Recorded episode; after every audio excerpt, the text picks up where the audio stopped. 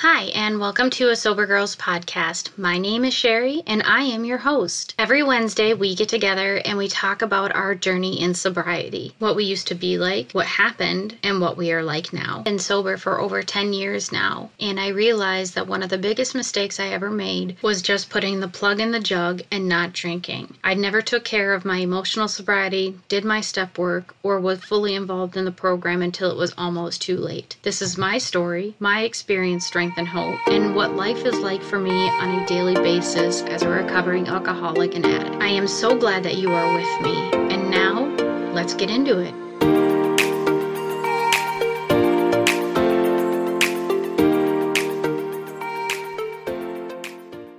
All right, this is Sherry with Sober Girls podcast. And this morning we are speaking with, I apologize, can you say your name, please? Sure, Honesty Liller. Okay, I figured I wanted to make sure I didn't screw his name or anything like that. So Oh, um, you're fine. I get it all the time. Do you really? oh yeah, oh, yeah. It's Lyler or Miller, even though it has an L. Yeah, I'm See? good. Yeah, yeah. I, I I get it. Um, so Honesty is going to tell us her story today, kind of what she does. This is really an open platform, but I'm really excited because a Sober Girls podcast, we are both actually in Richmond, Virginia.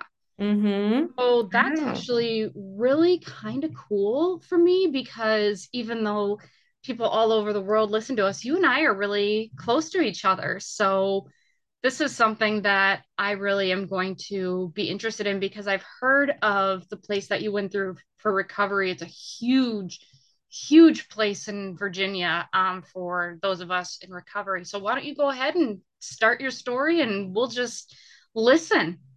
Sure. Um, well, the shorter version, I started using drugs and alcohol when I was 12 years old. I um had a little bit of a dysfunctional household growing up and i had a lot of freedom. So i really just wanted to fit in. I was drinking and smoking weed and just like this hippie chick. I was going to like Phish concerts and all this stuff that i couldn't imagine my kids going to now because they're uh, now 13 and 21 but anyway um you know i just i had a lot of low self-esteem. I had a lot of body image challenges as a woman as a girl. Um and I just wanted to be a part of and hang out with people that were doing drugs and drinking alcohol. You know, that progressed um, till age about 15. I started doing other drugs like smoking crack and and doing cocaine and it was just all the people I ended up hanging out with, you know, their wow. so-called friends. Yeah, it was pretty yeah, my story is pretty wild. I mean, it's like a lot of people's, but it's pretty wild. Um and you know that just didn't uh, work out for me very long. I mean i was still in school. I graduated high school when i was 16 so a year early so i could um, have a job full time to support my drug habit because i didn't have um, a very good um, you know my family was not wealthy by any means so i had to support my own drug habit instead of asking them for money so I worked full time at age 16 and really just kind of went with the flow, just, you know, doing drugs, passing drug tests. I don't know how, um, you know, fake urine a lot. And then when I was 17 is when I found heroin. And that's when um, really my life went down the river for a while. So, I mean, I was still drinking off and on to try to like stay off of other drugs. Um, it just didn't work out for me because as soon as I used that first time using heroin, my opiate receptors went off in my brain. Ah. And what that, yeah, what that means for us that are opiate users is it's a part, it's not even just a party, it's like a numbing feeling. I didn't have yes. to like, be like super responsible. I all my body images ch- challenges and like uh, depression and anxiety and just like not liking myself as a human like went away. Because when you do opiates in in most drugs even alcohol you know you you become numb. And you know, I fell in love with it. I remember the first day I used it on my mom's front porch, and I swore I never would use it because I'd already had a friend that overdosed and died.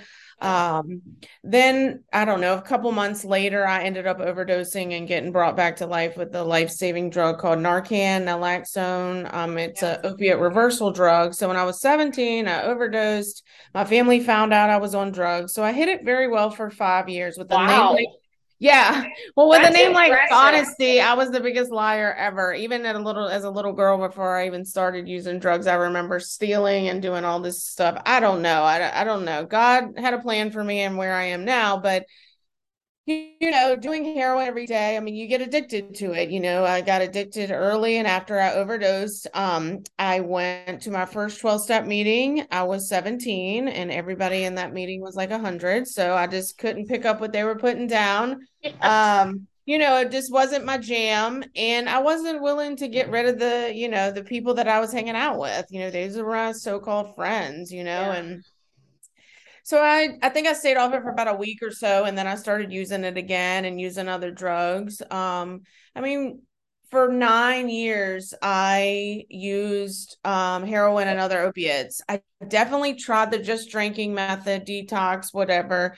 Um but again nothing worked for me. You know, once I um put any type of substance in my body, I automatically wanted um heroin. I automatically wanted opiates because it wasn't enough for me um, eventually, whether it was a week, a day.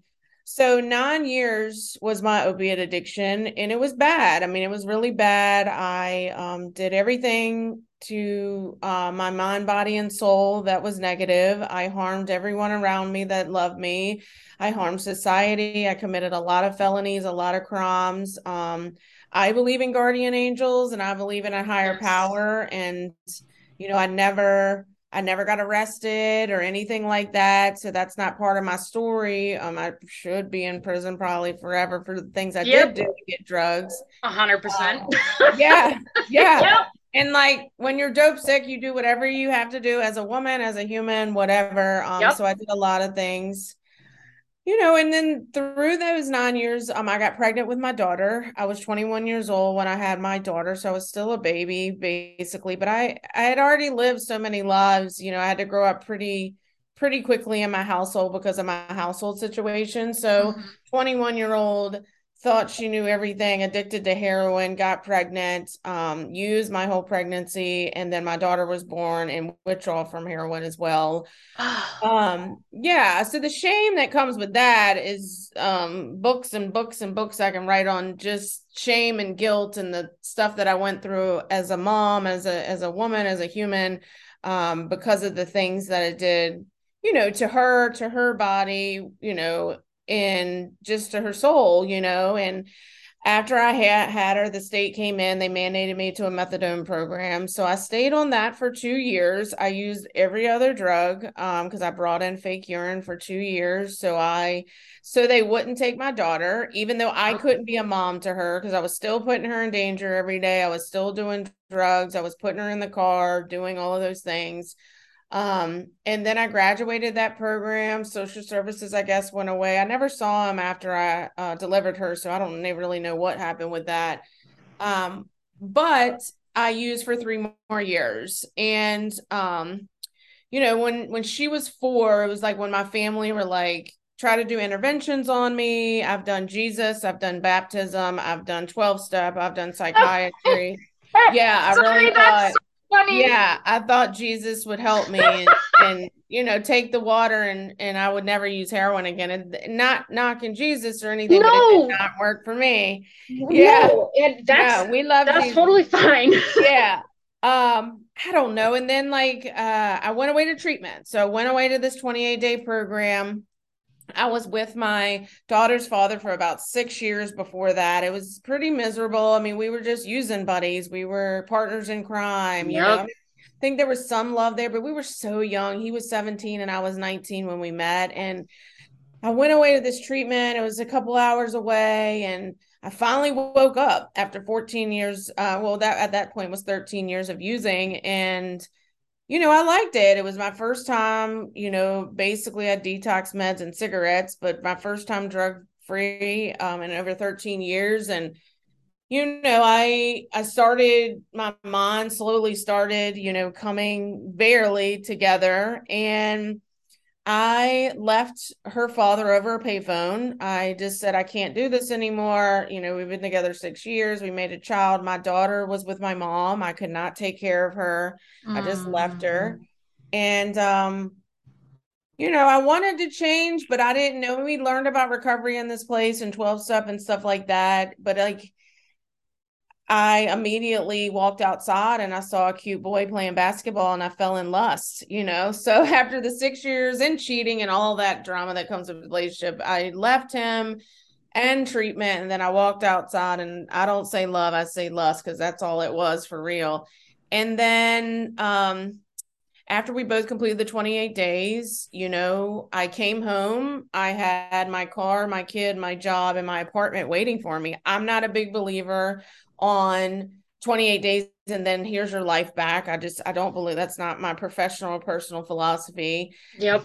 You know, for me, I went to 12 step meetings um and then he ended up moving in with me after like 2 months, you know, of dating. It was a mess, you know. I I I was I was selfish and self-centered, but also I wanted to please him because of all my um um all of my low self-esteem and all the stuff I've done to myself as a woman and as a mom and I just wanted someone there with me. It's just, And don't you deeper. feel like too that you want to feel like you've got it together at this point and so you need to be with him to prove that you're okay, to prove that you can make something work. Like right. I feel like I okay, I'm sober now. I can do this. I can make this relationship work. I can make but in reality, that soon with another addict who's just coming out, like you're right, it's really hard. Mm-hmm. Oh, it's a mess. I just wanted someone to love me. I wanted to have honestly, I just wanted to have sex with someone different. Like I just, you know, I just wanted to someone I thought I was cute, you know, because I finally stopped doing drugs, even though we think we're cute when we're on drugs and we are not. Oh my um, God, no.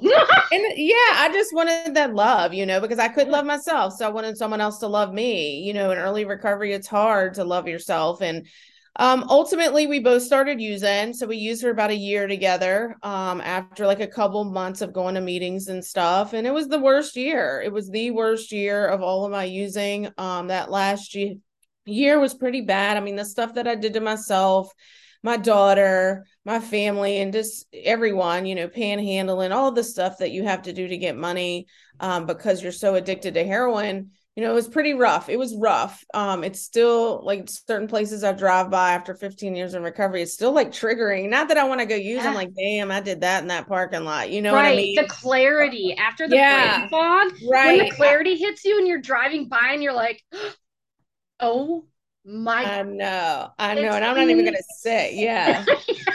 say I was like, I did forty dollars for what in there? It was just it was a mess, you know. I was a different person. I'm a different human today than I was then.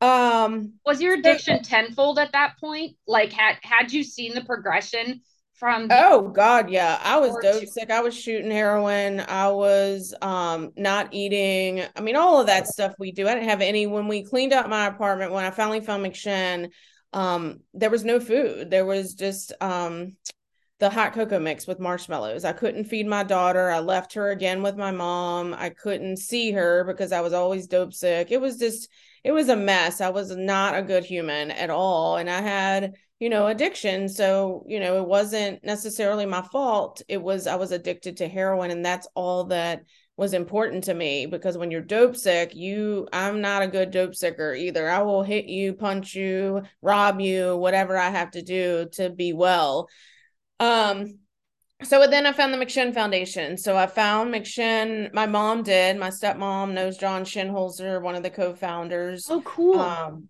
yeah, back in um, I was 26 years old in 2007. I walked through these doors. This is my office now, but um, I walked through the McShin Foundation. What that is is a peer-led recovery community organization. I honestly just wanted detox meds. I did not want to stay here. I wanted medication so I can not be dope sick. I was going to yes. go home.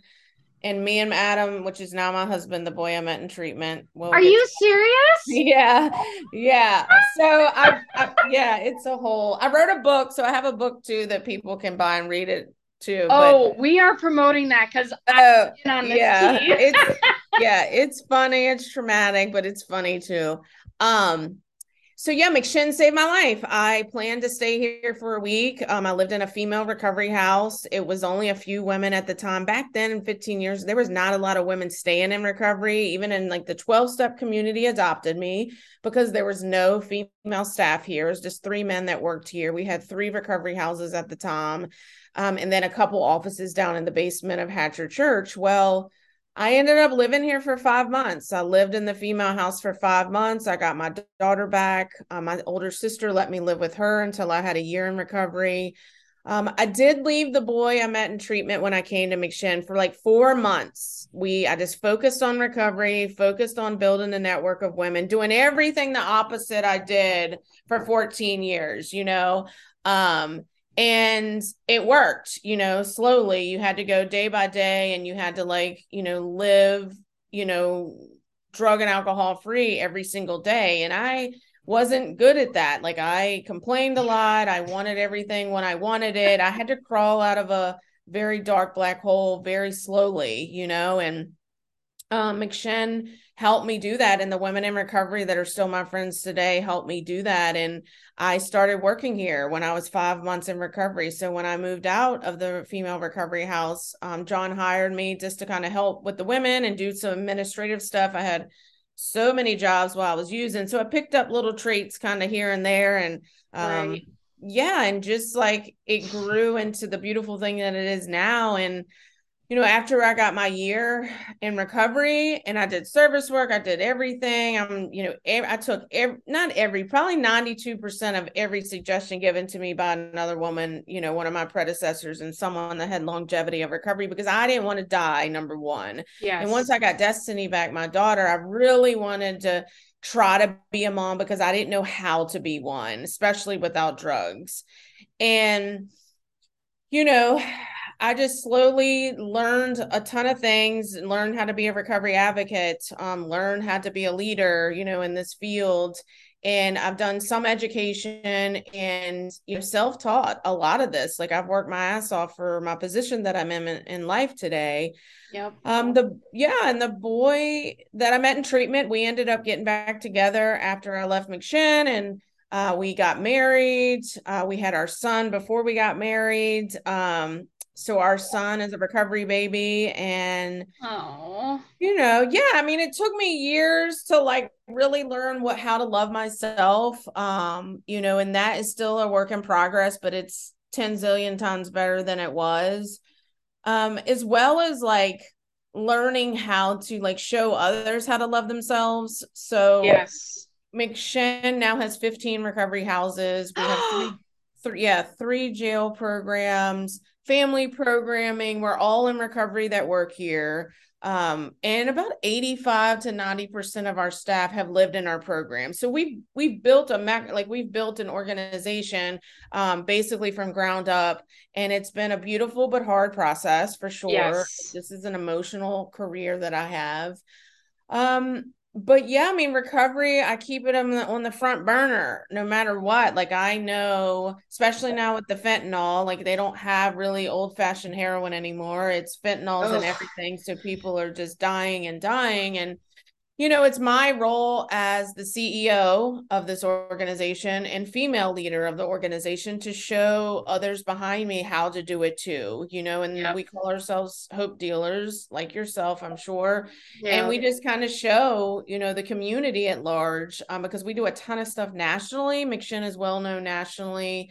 Uh, we are the only accredited recovery community organization in the state of Virginia. That's so we got a lot. I mean, it's been a lot of hard work, but we do a lot of cool stuff for the community and nationally as well. We help other states open RCOs and open jail programs, which is really cool and, and been beautiful to see all these years.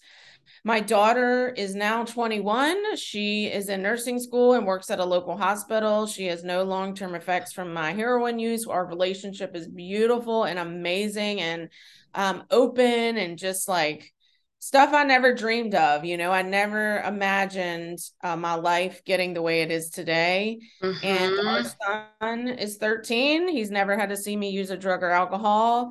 Um, he's in three different sports, you know, and and my husband's in long term recovery as well. So we're we're doing great. I mean, life, you know, goes on every single day, but I think us in recovery have a couple extra tools on how to get through life because we've had such a hard life before we got into recovery. Yep. And we're taught so much cool shit about how to cope with life yeah. and how to cope with COVID and how to cope with um, people with horrible attitudes, like, you know, how to work through all of that and co- continually working on our souls.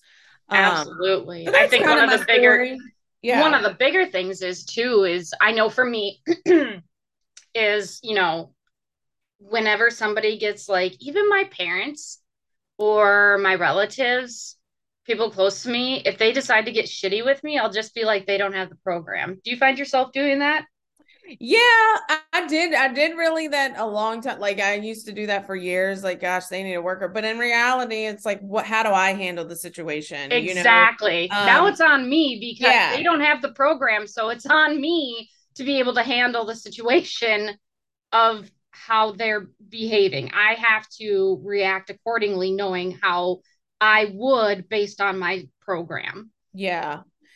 Yeah. And I think life humans are going to be humans no matter what you know yep. and i'm not a perfect one by any means but i definitely know when i'm wrong i can feel when i'm wrong yep. i can admit when i'm wrong um, but also like how to do well in the world you know and and be successful and that's not a dollar sign to me that's really being a female leader in this role yes um, in the position that i'm in to help other leaders um, specifically the female leader and in my book, you'll learn it's called Scattered Pink, um, but it's best selling on Amazon. I just published it this past February, so it's been almost a year to be honest. Almost a year, yeah, yeah. Um, it's been a it's been a wild ride actually. It's I don't know. I just I wanted to do it. I manifested it. I did it. It took me 10 months to write. So if I can do it, you can do it too, listeners. Um, and I self hybrid publish with KWE Publishing. And it's just, I hustle. I try to get it in bookstores. I didn't, I can't afford a big, huge publisher. So it's on Amazon and Barnes and Noble and all the places online. And it's at um, Chop Suey Books in,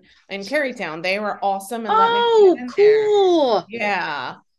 Um, so in the book, it just kind of teaches you some things about, I mean, it's my story, but like how you can overcome so many different things in your life as a woman, um, or someone in recovery or leader or whatever as well. And that's really the internal self love. I'm a big believer on self healing and like working on myself. Uh, my huge pathway now is more of like exercise and holistic stuff and writing and journaling and reading um and a lot less 12 step. I don't really do much of the 12 step at all. So my recoveries just evolve and you know i'm walking in my purpose on a day-to-day basis you know a lot you know life is just too short not to you know and try to give back to your community and the people that you love. Absolutely. I'm actually really curious and i told you um, in messages and on instagram like you have such a unique position and probably someone in recovery that I've met that has created their recovery outside of while you did the 12 steps now you're into a different type of recovery. And i think that's something that we need to talk about overall. Um, and we have to realize that 12 steps while the foundation they don't always work for everybody for a long period of time um, mm-hmm. people, younger people, especially in this generation, I'm finding at 42 years old, they love the spiritual, holistic exercise, eating right, finding those those things that not only that make you feel good spiritually but physically detoxing your body detoxing your soul and i think that's awesome that you do that because i think it gives you a different perspective and a different way to help people. I'm huge on exercise and eating correctly and feeding your soul. But we don't talk about that in AA. We don't talk about that in our 12 step programs at all, really. Mm-hmm. Yeah, and like I'm not, you know, 12 steps saved my life and I would not be here without it. And I do a little bit of step work, um, but not much. I don't really I don't go to me unless one of my friends celebrates or something. You know, and I think the reality of it, especially now, like seeing all the younger people get into recovery, they've opened my eyes because I used to be a hardcore 12 step yep. for years.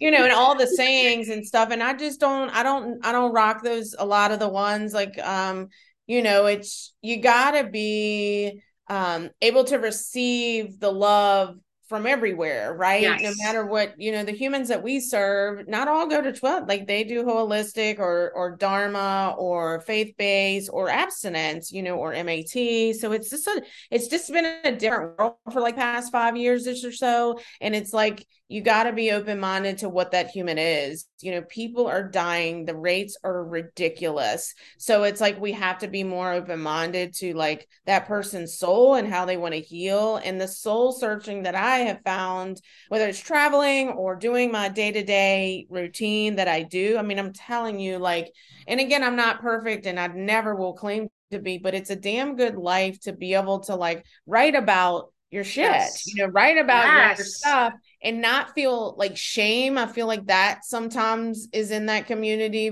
especially like if people yes. are in AP or or um in different, you know, sexual, you know, um situations and you know it's really important to be able to kind of sit back and and talk to a human to human and i'm really big on that and see what works for them. Yes. Um i don't know i mean all of it helps me you know i do a little bit of all of it i guess. Um i'm not one pro i just kind of do a little bit what works for me. And right.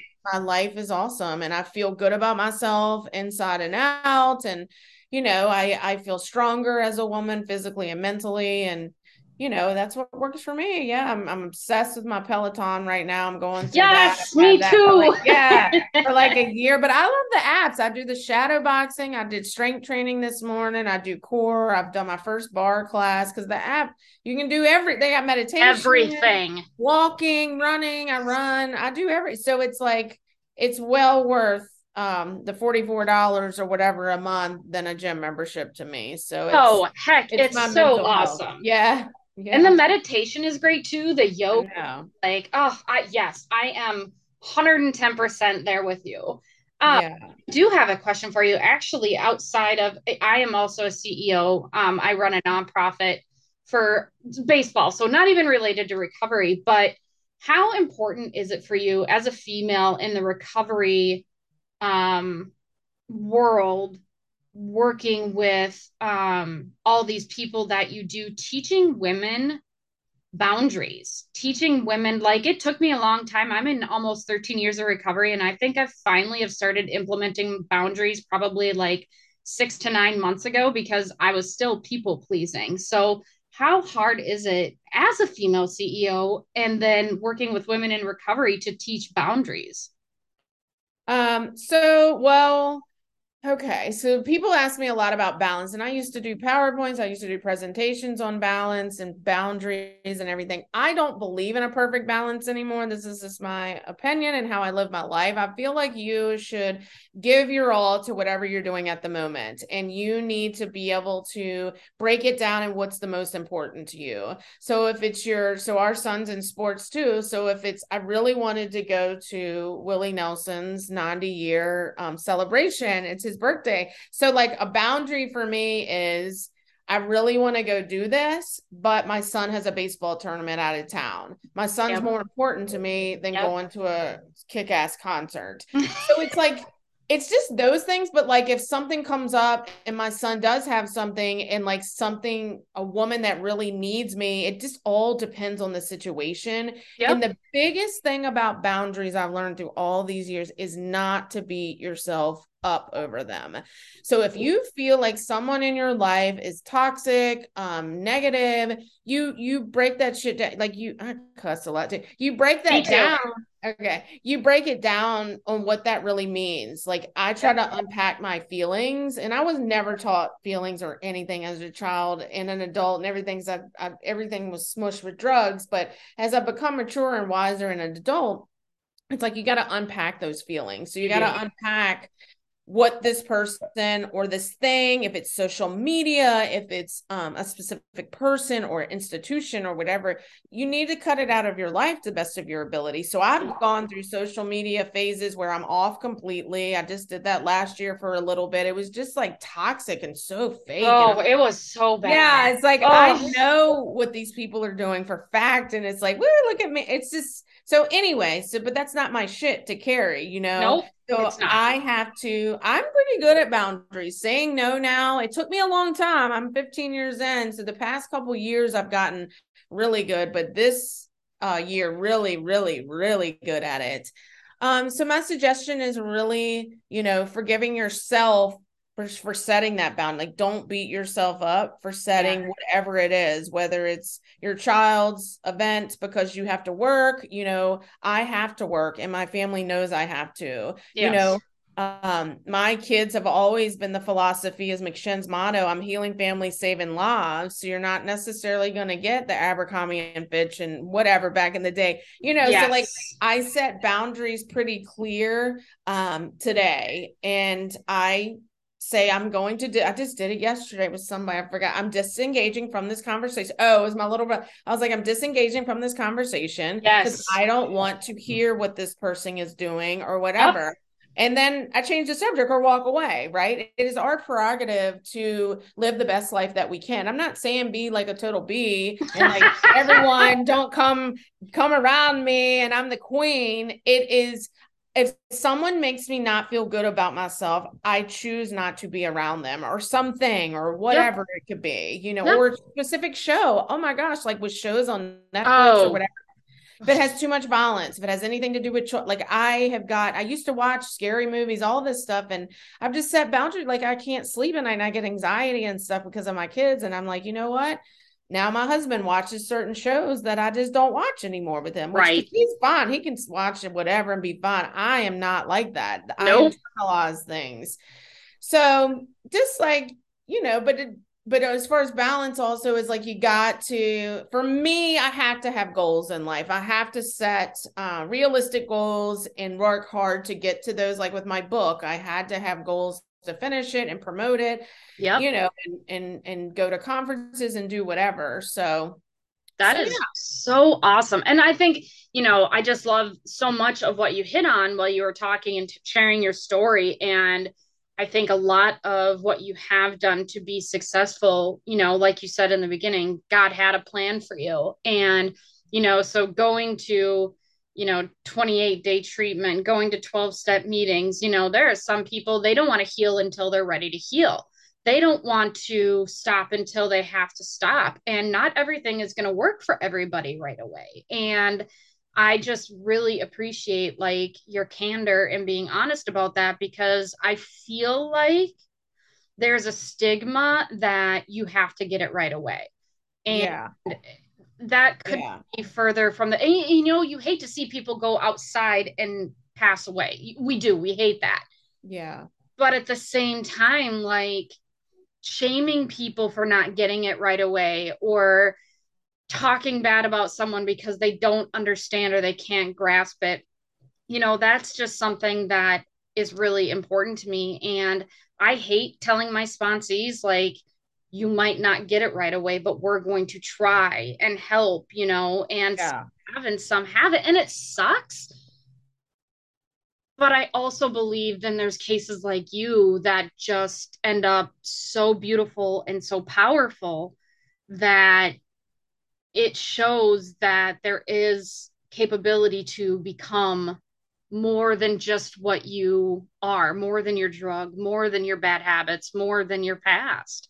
Yeah. Yeah. And I think that's how we empower everyone, whether it's any human doesn't matter you know but for me it's really i try to focus on moms and really try to empower them to forgive themselves in so many things whether we Ugh. pop up on our kid or yes. you know um i learned something the other day it's not called self-care it's called soul care you know Ooh, and like just that. like yeah really focusing on the good in the world and there's going to be ugly and you're going to pop off and you're going to want to strangle people or flick them off or whatever you know i mean i'm not you know i i can you know i can come out of my shell pretty quickly depending on the situation yeah. but you know it's always how how should i react and you know how can I show I'm very authentic person. If you get to know me more, read my book, whatever, follow me on social media, but I'm very authentic. Um, and it's really important to be so. I wish everyone was a little bit more authentic and honest and, you know, spread peace and love in the world. You know, I think this world would be changing so many aspects, not just the addiction recovery field. So, yeah, my husband tells me all the time, he's like, babe,